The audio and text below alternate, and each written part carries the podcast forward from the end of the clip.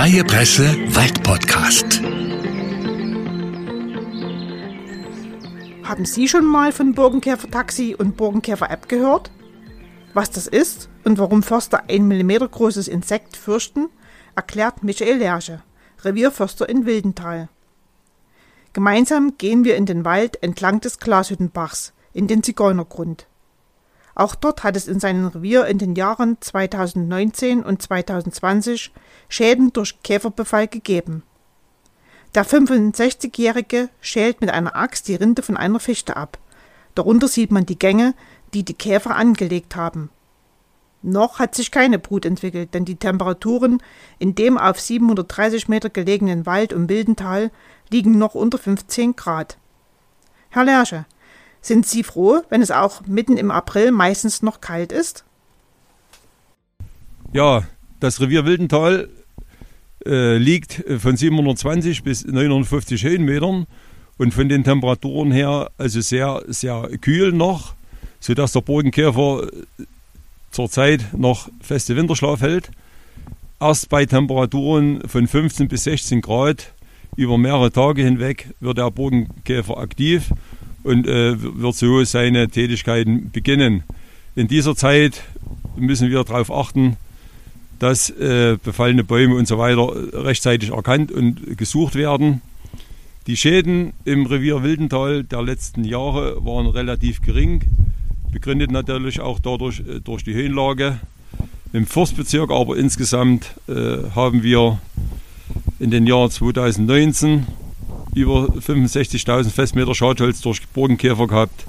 2020 lagen wir bei 36.000 Festmetern, dann gingen die Zahlen etwas zurück.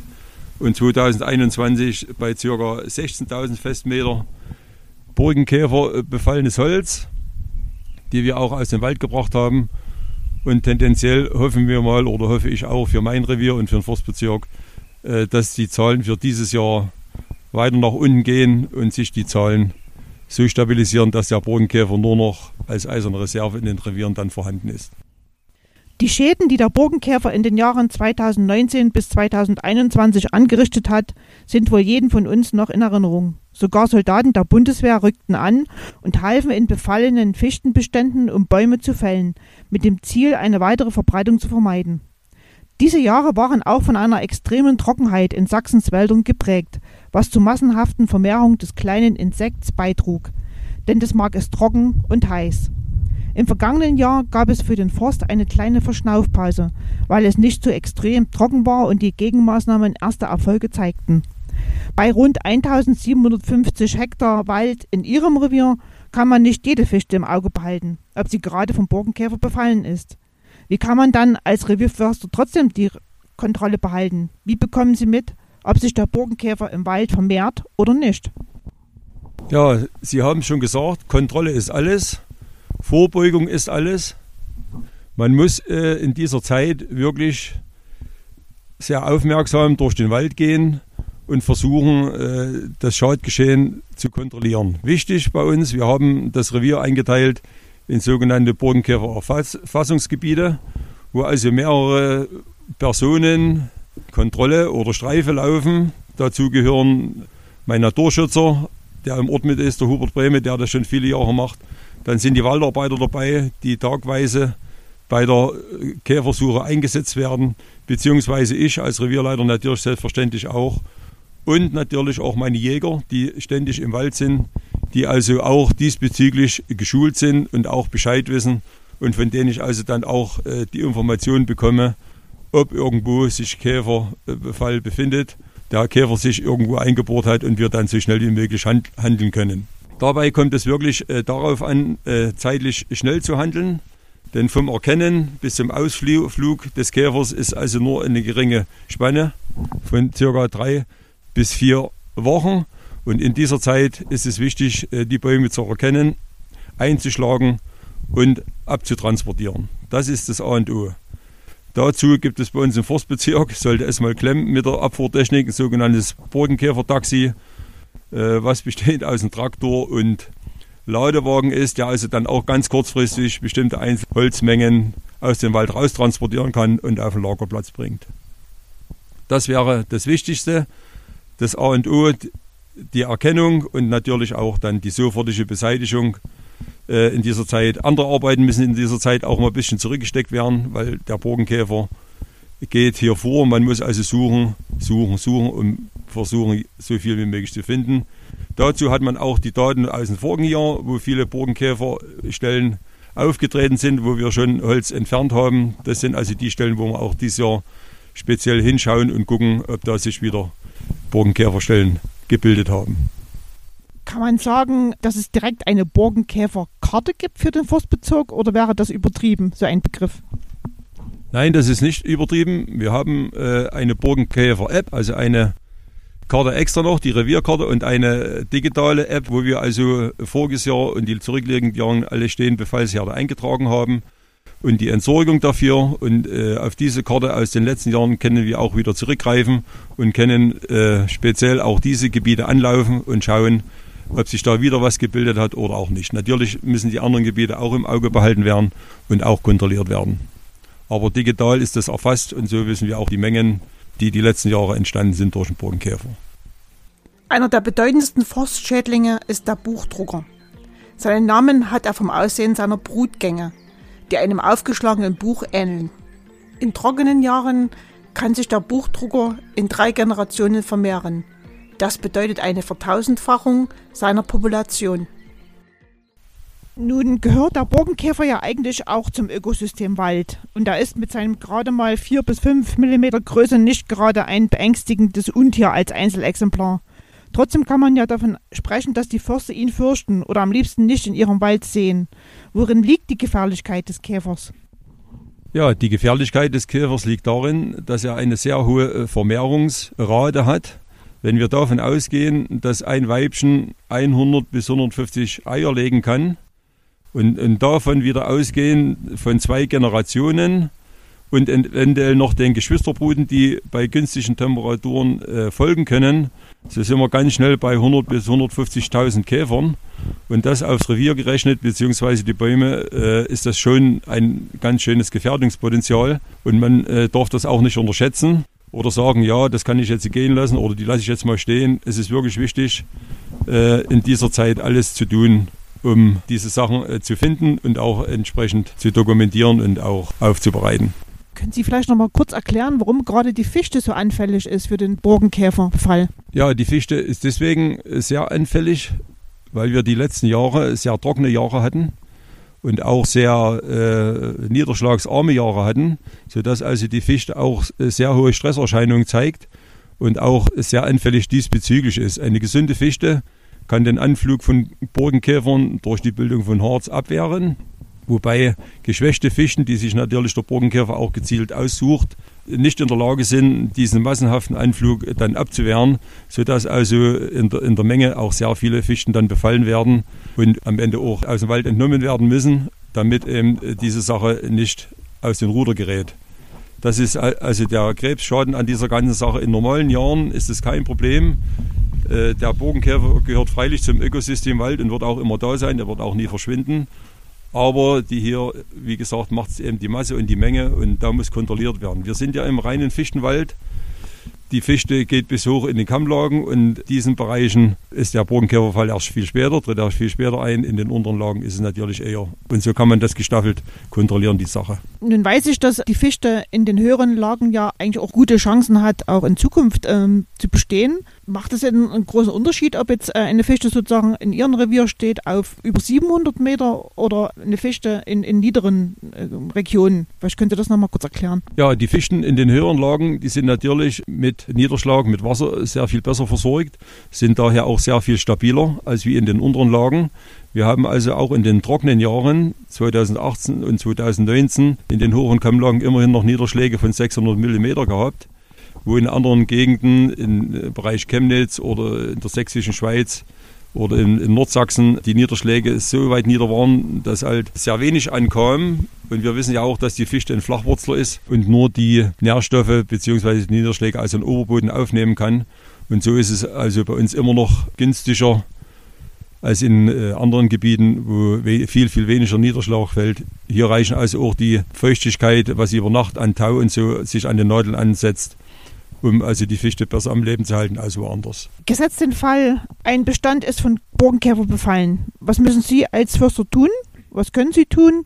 Was sind dafür die geeigneten Maßnahmen, um einen neuen Massenbefall entgegenzuwirken? Das Wichtigste und, und, und allerbeste ist natürlich äh, das sofortige Handeln. Das heißt also, nach dem Erkennen müssen die Bäume sofort markiert werden und äh, mit den Waldarbeitern oder mit Unternehmern sofort eingeschlagen werden.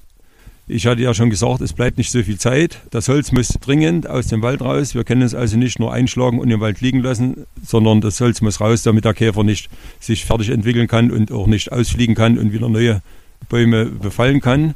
Der Transport ist also das A und O, so schnell wie möglich aus dem Wald raus, auf Trockenplätze, auf Lagerplätze, damit also im Wald nichts passiert. Sollte das ausnahmsweise nicht passiert sein, dann bleibt das letzte Mittel noch die Vorausflugbehandlung, aber das ist wirklich das letzte Mittel, Chemie einzusetzen. Das steht bei uns nicht auf der Agenda. Wir sind bemüht und auch die letzten Jahre immer das Holz so schnell wie möglich äh, einzuschlagen und aus dem Wald rauszutransportieren. Das hat auch bisher immer recht gut funktioniert.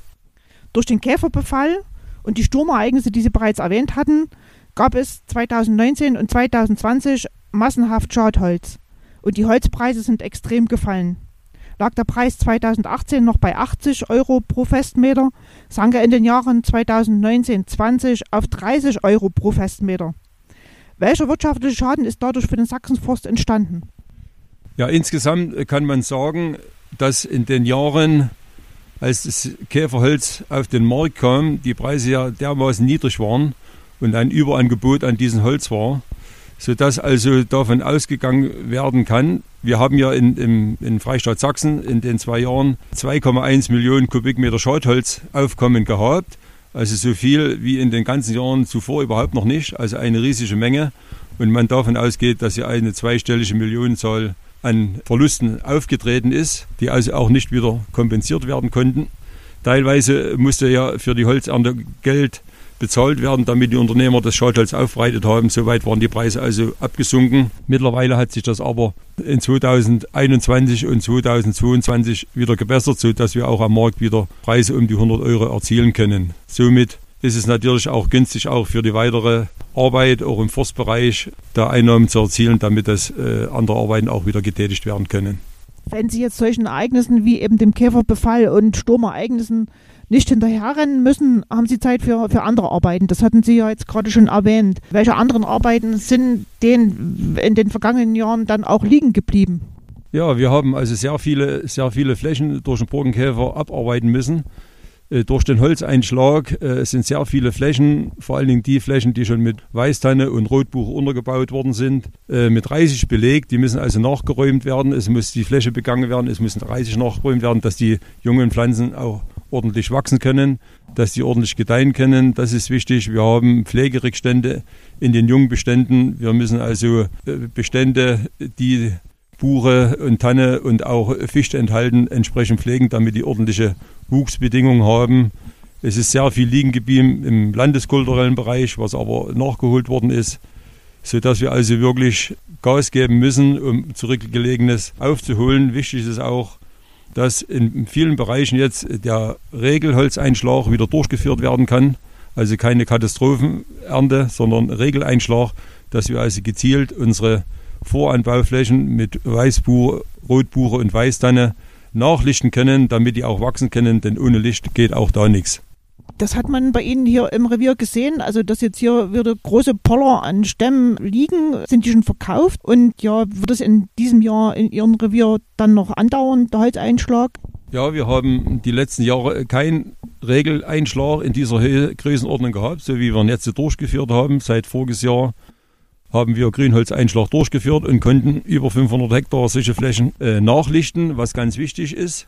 Das Holz, äh, was an den Straßen jetzt liegt, ist in Größenordnungen schon verkauft, steht auch zum Abtransport bereit. Hier ist aber das Problem, dass auch viele äh, Holzunternehmen, die unser Holz kaufen, auch den Wald als Lagerplatz teilweise benutzen und das Holz relativ lang im Wald liegen lassen, sodass auch diese Hölzer, die jetzt schon fertig gerückt an der Straße liegen, vom Burgenkäfer befallen werden und auch teilweise der Käfer ausfliegt. Das ist also noch ein großes Problem wo also dran gearbeitet werden muss, dass also in der Frist von sechs bis acht Wochen äh, das Holz auch nach der Ernte aus dem Wald herausgefahren wird, damit also diese Lagerbestände kontinuierlich abgebaut werden und nicht das Holz äh, bis hoch in den Sommer drin liegt und eine neue Gefahr für unseren Wald darstellt. Das ist also sehr wichtig. Und da gibt es noch ein kleines Mango, dass also diese Bestände teilweise sehr, sehr schwach oder langsam abgebaut werden. Würden Sie eine Prognose wagen, wie es mit dem Käferbefall in Ihrem Revier und vielleicht auch im Forstbezirk Eibenstock insgesamt gesehen in diesem Jahr aussehen wird? Eine leichte Prognose kann man schon abgeben. Äh, für den Forstbezirk Eibenstock würde ich sagen, dass die Zahlen die letzten drei Jahre äh, fallend sind. Ich glaube auch, dass es in diesem Jahr käfermäßig nach unten gehen wird. Was mein Revier betrifft, glaube ich nicht, dass die Käferprognose nach oben gehen wird. Eher wird sie nach unten gehen, da ja auch die Witterung der, der, des letzten halben Jahres, die langen Winter, wir haben ja auch jetzt noch Temperaturen, die sehr kalt sind. Wir haben in den und Kammlagen noch Schnee liegen, was andere überhaupt nicht glauben, sodass also auch hier durch die Feuchtigkeit, die Kälte und die Nässe eine Verpilzung des Käfers einsetzen kann und äh, vielleicht eine Massenvermehrung dieses Jahr, glaube ich, nicht stattfinden wird. Herr Lerche, Sie gehen dieses Jahr im Mai, also am 30. Mai, gehen Sie in Rente. Würden Sie sagen, dass der Käferbefall, also dieser, dieser extreme Käferbefall, zu den Ereignissen gehört in Ihrer Dienstlaufbahn, die Sie lieber hätten nicht erlebt? Oder was waren vielleicht, sagen wir, die, die schöneren Erlebnisse und das, worauf Sie stolz sind in Ihrem Berufsleben? Ja, in meinem Berufsleben gab es natürlich einige Tiefs, also Tiefs nicht persönlich, sondern Tiefs, was den Wald betrifft. Äh, dazu zählt neben den äh, vielen Sturmereignissen, ein Teil hatte ich schon aufgezählt, aber äh, hatten wir auch Hochwasserereignisse 2012, wo wir auch sehr, sehr hohe Schäden im, im Wald hatten, die aber alle wieder auf Vordermann und, und hergerichtet worden sind, sodass also diese Sachen ein paar im Gedächtnis hängen bleiben. Aber ich glaube mal, die positiven Sachen, die sind überwiegend, die überwiegen doch, sodass ich also mit Recht auch mit Stolz jetzt auf den Wald blicken kann, wie er sich jetzt entwickelt hat oder wie wir den äh, mit den Waldarbeitern und mit dem Forstamt äh, gestalten konnten. Wer den Wald kennt vor der Wende, äh, als es sehr, sehr, sehr viel Rotwild und Wild gab, wo es überhaupt keine Verjüngung unter den Fichten-Althölzern gab, wo keine Fichten-Naturführung gewachsen ist, geschweige denn eine Buche oder eine Tanne, weil die von den vielen Wild abgeäst worden ist. Und wenn ich mir jetzt den Wald angucke, wie vielschichtig und vielseitig er ist, wie viele schöne Waldbilder und, und ordentliche Waldbilder äh, sich daraus ergeben haben. Da kann man schon doch stolz sein, so ein Waldbild oder so ein, ein Revier an seine Nachfolger zu übergeben. Also da denke ich, haben wir in den letzten Jahren doch sehr positiv gearbeitet.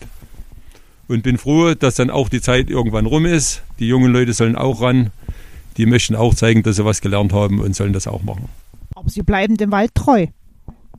Ja, auf jeden Fall. Äh, die Liebe zum Wald, die verschwindet ja nicht dadurch, dass man jetzt äh, in Rente gegangen ist, sondern ich werde verschiedene Sachen mitarbeiten. Ich werde auch den Kontakt zum Forstamt halten. Ich werde auch versuchen, da äh, weiter mitzuarbeiten, wenn das gewünscht ist. Es gibt auch eine Rentnerbrigade, also eine Rentnertruppe als Pensionären im Forstamt, die sich regelmäßig trifft und Wanderungen durchführt und so weiter. Also ich glaube, die Jagd zählt auch dazu, ist auch ein wichtiger Baustein ich glaube mal, äh, der Wald wird immer halten bleiben. Ich wohne ja auch mittendrin im Wald. Deswegen ist es auch gut so. Und Sie behalten den Burgenkäfer weiter im Auge? Und der Burgenkäfer, den behalte ich im Auge und werde dann meinen Nachfolger oder den, der dann das Revier betreut, natürlich auch Tipps und Hinweise geben, wenn ich auf der Suche nach Burgenkäfern bin. Dann vielen Dank. Ja, und dann wünsche ich Ihnen einen angenehmen Ruhestand und immer einen guten Blick nach dem Burgenkäfer und allen anderen, was sich im Wald so ereignet und tut. Danke. Stammgäste, der Freie Presse Wald Podcast.